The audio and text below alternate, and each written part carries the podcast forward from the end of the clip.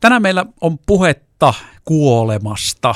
Ei ehkä nyt aivan niin synkästi kuin mitä tässä nyt tämä alkujulistus oli, mutta se on semmoinen homma, että kun ihminen kuolee, niin häneltä voi jäädä esimerkiksi kaikennäköisiä tilejä, internetti täyteen ja erilaisia tilauksia, ja sitten siinä on sukulaisilla hommaa ruveta selvittämään, että mitäs kaikkea siellä nyt on ja mihin esimerkiksi menee jotain suoravelotuksia ja maksuja.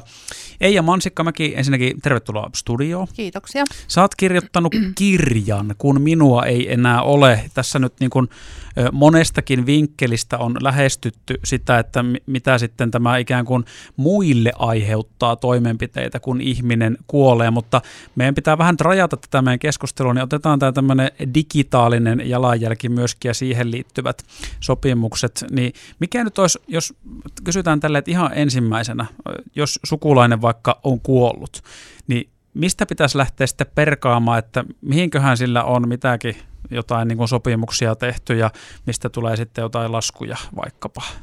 No itse jouduin tämän tilanteen eteen tuossa 4 vuotta sitten, kun tätini kuoli, sen takia tämä kirjakin sitten, tai sen tein.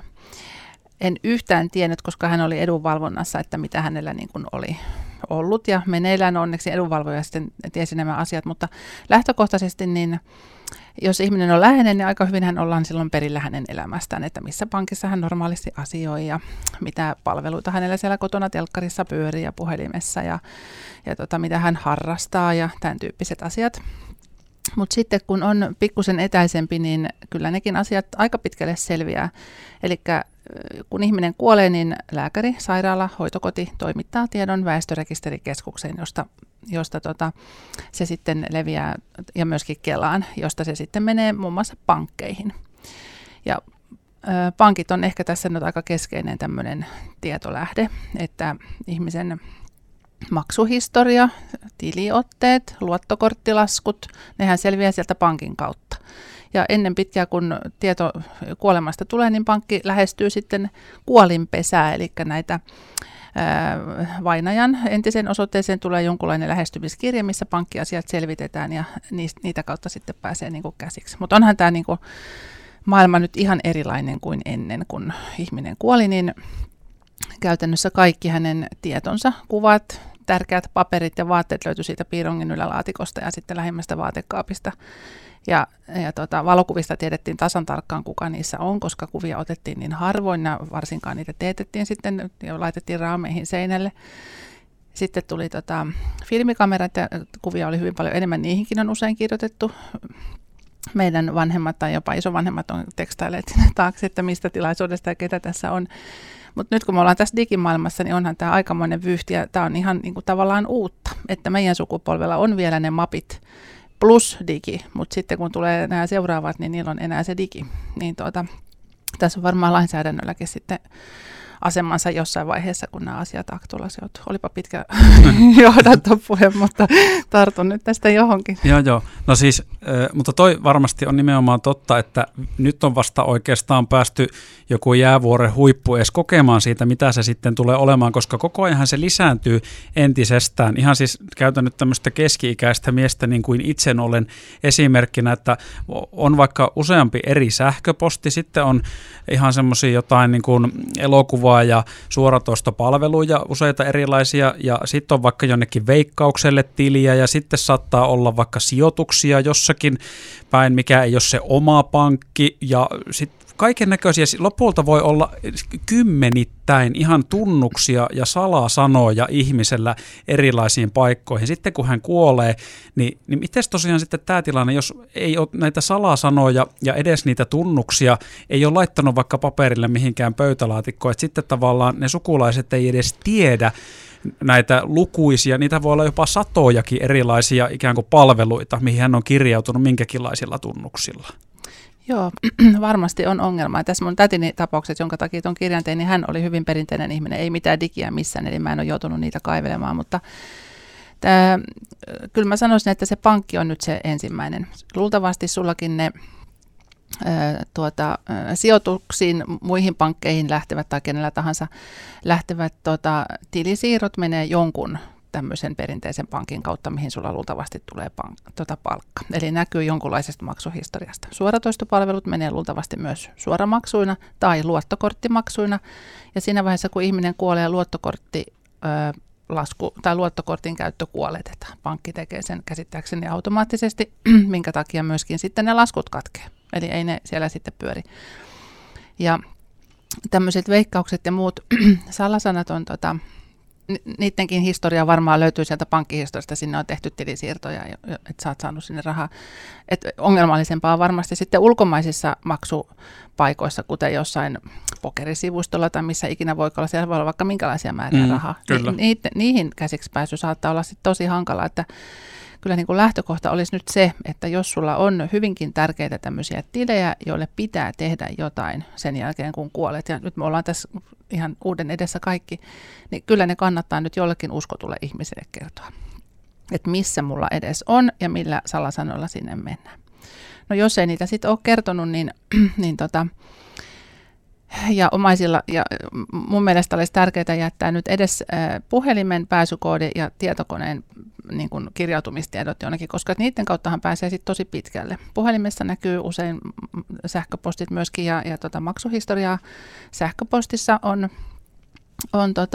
tilausvahvistuksia ja siihen tietokoneelle on saatettu tehdä jopa se salasanalista.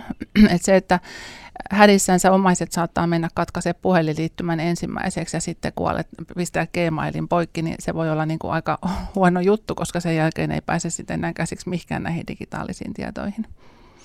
Jututettavana meillä on siis Eija Mansikkamäki, joka on kirjoittanut kirjankin tästä aiheesta, mistä me keskustellaan, kirjan nimeltään Kun minua ei enää ole. Otetaan yksi biisi tähän väliin ja jatketaan sitten.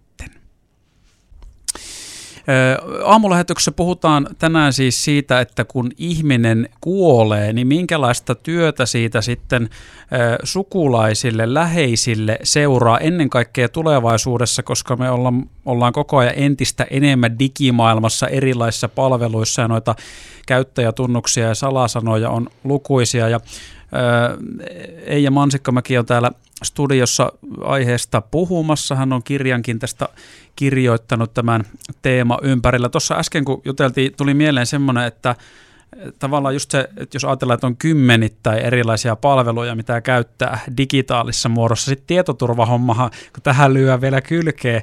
Ja sitten tavallaan tuossa, kun äsken kuuntelin sun sepustusta, niin pankit on avainasemassa, mutta sitten on kaikkea tietoturvaa. No sitten on varmaan niinku juristiosastoa, mitä tarvitaan myöskin. Niin tämähän oikeasti kuulostaa ainakin siltä, että tulevaisuudessa niin potentiaalisesti ei ole olemassa mitään sellaista yksittäistä tahoa, joka neuvoisi siinä sitten, että mitä pitää tehdä, kun aika moni, tämä on semmoinen monitahoinen vyyhti ja tarvitaan monilta eri aloilta asiantuntijoiltakin mukaan neuvoa. Onhan tänä päivänä, siis tässä perinteisessä, kun ihminen kuolee, niin se paikka, minne lampsitaan, on useimmiten hautaustoimisto, jossa kyllä osataan sitten ohjata eteenpäin, että mitä pitää tehdä ja oletteko tehneet tämän ja seuraavaksi sitten tämä askel. Pankit on se toinen, millä on myöskin tämmöinen ihan niin kuin askel askeleelta näin toimit läheisen kuollessa. Lista, mutta tämä digipuoli varmaan on tulossa, mutta juristitkaan ei oikeastaan voi niille henkilökohtaisille digitiedoille mitään, että jos sulla on sometili, johon sulla on vain itsellä pääsy, niin sinne kukaan ei pääse tunkeutumaan. Et siinä mielessä se on ihan tietoturvallisesti hyvä, että meidän niin kun näitä tämmöisiä sosiaalista mediayhteisötilejä ei pääse käyttämään ulkopuoliset. Sehän on ihan kiva juttu sulle ja mulle, että sen ei kuka tahansa pääse tekemään mitä tahansa. Mutta sitten myöhemmin niin pitäisi jollain tavalla varmistaa, että joku pääsee laittamaan sinne sen viimeisen viestin tai laittaa näiden palveluiden omissa asetuksissa. Siellä on mahdollisuus määritellä, että jos ei siellä tiettyyn aikaan käy, niin sitten sinne laittaa tämmöinen viesti. Tai se tili suljetaan, kun tieto kuolemasta tulee. Voi myös kertoa, kuka sinne ilmoittaa, että näitä pystyy jonkun verran varmistelemaan etukäteen. Mutta niitäkin koskee se, että kukaan muu ei voi sitä samaa tiliä enää jälkikäteen käyttää, vaikka se ihminen olisi kuollut. Että se viimeisen viestin tai tämmöisen tilin lopetuksen voi tehdä, mutta ei muuta. Että se, että vaikka nyt tietoa olisi enemmän siitä, että miten me niin kuin toimitaan, niin edelleenkin ne avaimet on kyllä sen ihmisen omissa käsissä, kylläkin siinä vaiheessa kylmissä käsissä, eli ne kannattaisi ehkä ne asiat oikeasti hoitaa silloin ajoissa. Ja jos ei niitä halua nyt läheiselle antaa niitä salasanoja ja muuta, niin voihan ne toimittaa vaikka testamentissa, jolloin ne tai kirjata testamenttiin, jolloin siinä määritellään, että kuka saa hoitaa, kenelle annetaan nämä tunnukset ja antaa ne vaikka sitten sinne lakimiehen haltuun. Mutta sitten tietysti pitää varmistaa, että ne sanat ei ole kauheasti vaihtunut sen jälkeen, että varmaan tämä etukäteisvalmistelu on nyt se, mihin tulevat polvet saa sitten enemmänkin valmistautua, että jos on asioita, jotka haluat hoidettavan tietyllä tavalla tai sulla esimerkiksi sä oot pokerin pelaaja ja sä tiedät, että sulla makaa miljoonia jossakin bittiavaruudessa, että jotta ne tulisi jonkun hyödyksi, niin sen takia on varmaan nyt sitten tavallista tärkeämpää varautua jatkossa siihen, että joku tietää sun asioista. Onhan nämä perheetkin hyvin paljon hajautuneet, ihmiset matkustaa ja asuu ympäri maailmaa, että me ei välttämättä tiedetä edes oman perheenjäsenten kuulumisia niin hyvin kuin ennen, kun asuttiin pienessä piirissä, niin hyvin oltiin niin kuin perillä. Niin nyt välttämättä sitten ei. Joo, ja just toi tietoturvahomma tuli vaan mieleen myös siitä, kun joskus keväällä oli yhden tämmöisen tietoturva-asiantuntijan kanssa haastattelu, ja hän silloin puhui siitä, että miten salasanoja vaikka pitää säilyttää, että ei missään nimessä esimerkiksi omaan puhelimeen mitään listaan, koska sinne voidaan murtautua, tai sitten läppärillä sama homma, ja sitten se, että pitäisi joka paikka olla käytännössä eri salasanat, niin sitten me ollaan siinä tietoturvallisesta niin kuin syystä siinä tilanteessa, että on ihan hirveä määrä tunnuksia ja erilaisia salasanoja, ja sitten jos niitä ei missään ole, niin siinä on aikamoinen vyyhti sitten ruveta toisten ihmisten näitä selvittämään, ja kaikissa näin on kuullut, että vaikka niin kuin tuommoiset jotkut somepalvelut tai muut digitaaliset palvelut, niin ei ole välttämättä hirveän nopeata tai edes helppoa, kun jotain kansainvälisiä suuryrityksiä, mitkä niitä ylläpitää, niin lähtee jotain tilejä sulkemaan tai selvittämään asioita. Saati sitten just näin, että jos on jossain ulkomaisella pokerisivustolla jotain niin kuin euroja makaamassa. Näillä Googlella ja Facebookilla ja näillä isommilla, niillä on tämmöinen, että siellä pystyy etukäteen jo jollain tavalla määrittelemään, että mitä sitten tehdään. Että niihin nyt sitten, jos on loppuaikaa pimeänä syksyn iltoina, niin kannattaa ehkä tutustua, jos tämä asia nyt yhtään niin kuin kiinnostaa tai herättää pelkoa, että miten sitten tehdään, niin ottaa asiat omiin käsiin. Ja sitten yksi asia tietysti, että sulkee sellaiset palvelut, mitä harvemmin käyttää tai ei tarvii, ettei siellä nyt sitten kummittele ihan järjetöntä määrää niiden omaisten riesana erilaisia palveluita, joihin pitää ottaa yhteyttä ja sulkea niitä, niin tekee se nyt sitten jo itse.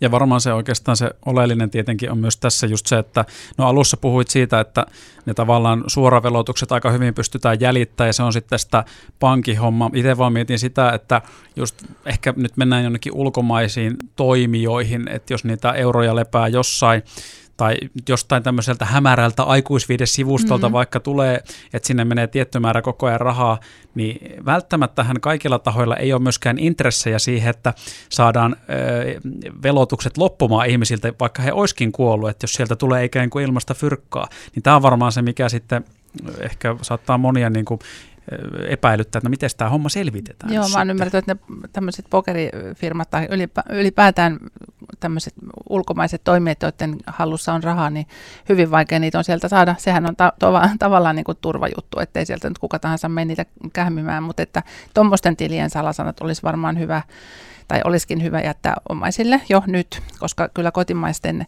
toimijoiden kanssa operointi on sitten helpompaa, mutta siihenkin törmäsin itse, että virkatodistus on niin kuin kaiken A ja O, että ilman sitä ei pääse kyllä tekemään yhtään mitään siellä pankissakaan, plus sitten seuraavaksi vielä se, että miten osoitat, että oletko edes pesän osakas, eli perukirjan jäljennöstäkin saatetaan sitten tarvita tosi usein, että vaikka ajattelee, että olen sukulainen ja näin, niin pitää sitten varautua myöskin ihan tämmöiseen perinteiseen paperityöhön näissä asioissa. Sitten mä mietin just näitä, kun nyt mainitsit nämä aikuisviihdesivustot, että on tämmöisiä ehkä vähän tämmöisiä pimeitäkin puolia, mistä ei välttämättä ole edes haluttu kertoa kenellekään. Niinpä, voi olla aika paljonkin asioita, mistä ei ole haluttu kertoa, niin niihin nyt sitten on aika vaikea, ja välttämättä hän ei ole maksullisia, tai että sä oot rekisteröitynyt, mutta et vaikea maksuja meni, silloin se ei näykään mistä, että sulla menee, mutta että sä oot kumminkin jotenkin jäsenenä ja niin, ja ylipäätään mihin tahansa, niin tietokoneen sivuhistoriasta voi kyllä nähdä aika paljon, että missä on seikkailtu. Paitsi jos senkin on oikeaoppisesti poistanut, kuten tietenkin jotkut keski-ikäiset miehet vaikka tekee teijäkin. Perheelliset varmaan varsinkin. Nimenomaan juuri näin. Mutta hei Eija Mansikkamäki, jos ihan loppusana tai joku tiivistys otetaan, niin tulevaisuudessa varmasti entistä enemmän on tekemistä siinä läheisillä ja sukulaisilla, kun joku kuolee, että tämä niin kuin lähdetään selvittämään, mutta voisiko sitten sanoa näin, että ehkä siihen voi kuitenkin uskoa, että pankit ja hautaustoimistot ja muut tämmöiset, ketkä on sitten näiden kanssa aina tekemisissä, niin osaa myöskin neuvoa. Osaavat neuvoa, mutta kyllä mä edelleenkin sanoisin sen yhden neuvon, että jätä jollekin tieto jostain salasanoista, että pääsee niin kuin käsiksi, varsinkin jos nyt on nähtävissä, että esimerkiksi on sairas tai muuten, niin semmoiselle, joka on uskottu vielä kuoleman jälkeenkin. Kiitoksia hei haastattelusta. No niin, mukavaa syksyä.